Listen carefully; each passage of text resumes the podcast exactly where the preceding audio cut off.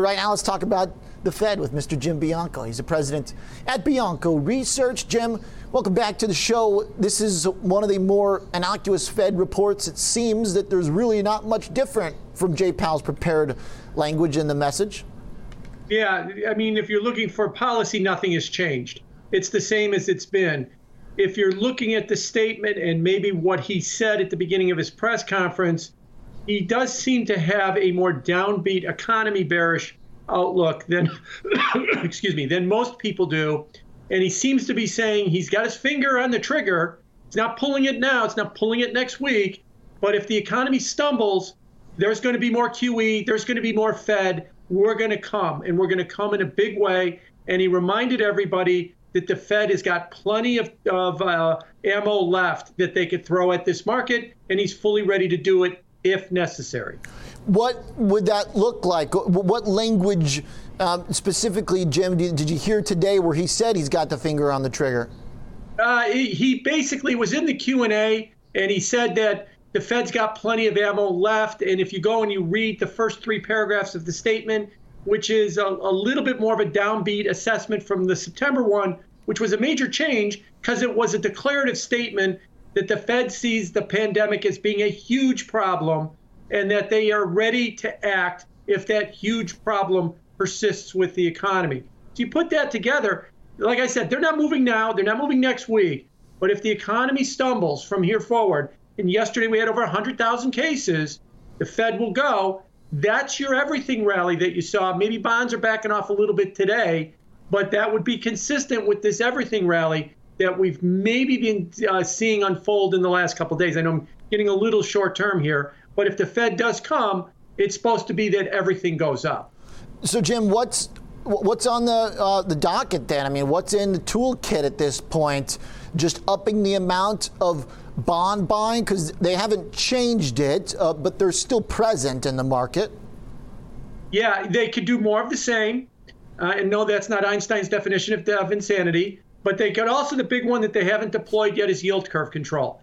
Hmm. that is price fixing. They could come out and announce the 10 year note, uh, or excuse me, not the 10 year, the five year note, but we're going to target 25 basis points. The two year note is going to be 10 basis points. And they will buy and sell securities in unlimited amounts to make sure that they stay at those levels and don't move.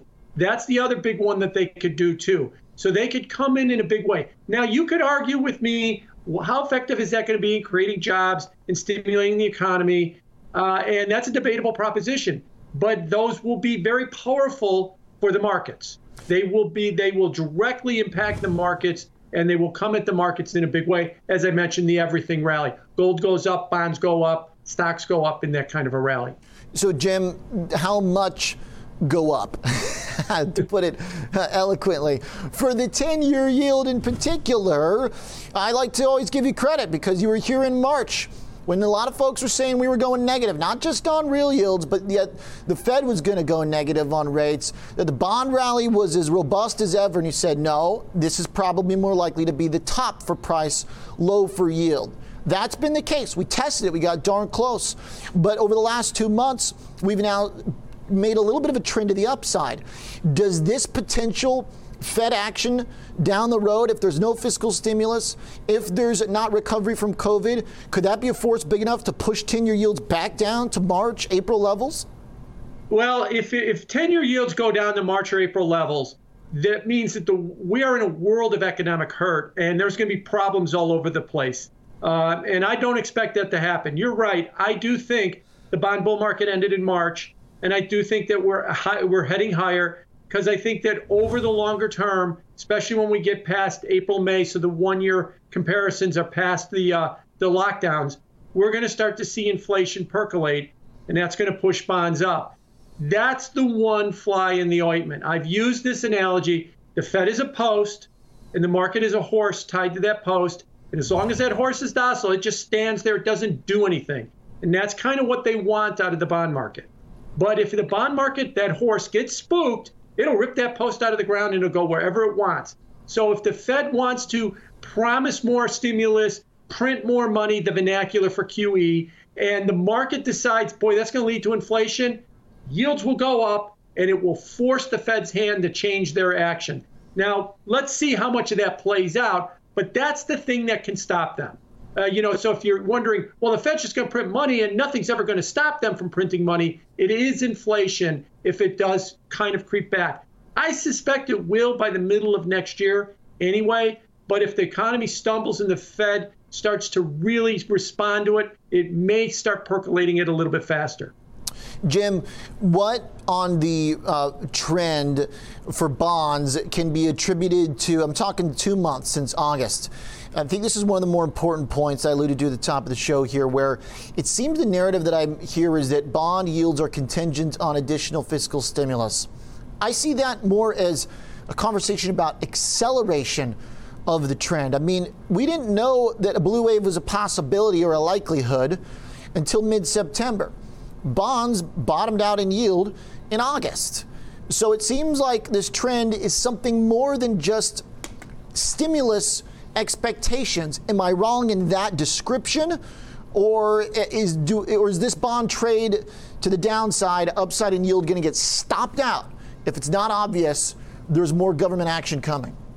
No, I think your your description is exactly right. I think we bottomed. I think we bottomed in March, and then we kind of uh, fell in yields again in August, mm-hmm. and we started back up in yields again. And I don't think a lot of that was about the election or stimulus. You're exactly right maybe a little bit of the side, the angle of the slope was about stimulus, but we are in an uptrend in yields.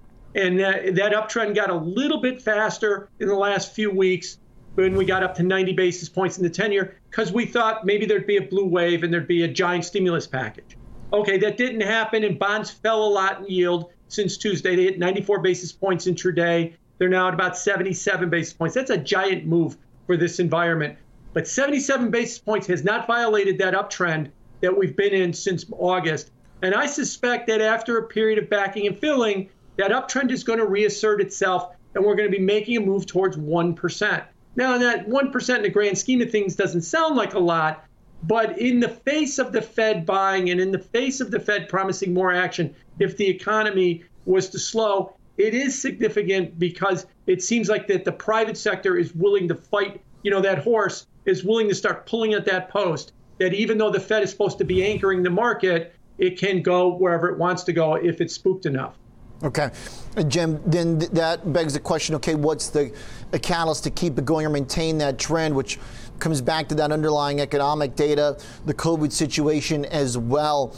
Um, if those maintain stability, then do you have thoughts on where you know we go? Is there a yield we get to in the 10 year that brings the Fed back by virtue of preventing you know higher yields instead of trying to prevent economic collapse right because we started this conversation about the Fed being able to come back in to try and do their part to stabilize the economy do they also come back in just by virtue of yields if they move to a certain point I think they do I think you know if you look at what has been the highest yield I'm talking about the 10 year note since the March low 95 basis points in June, 94 basis points on Tuesday.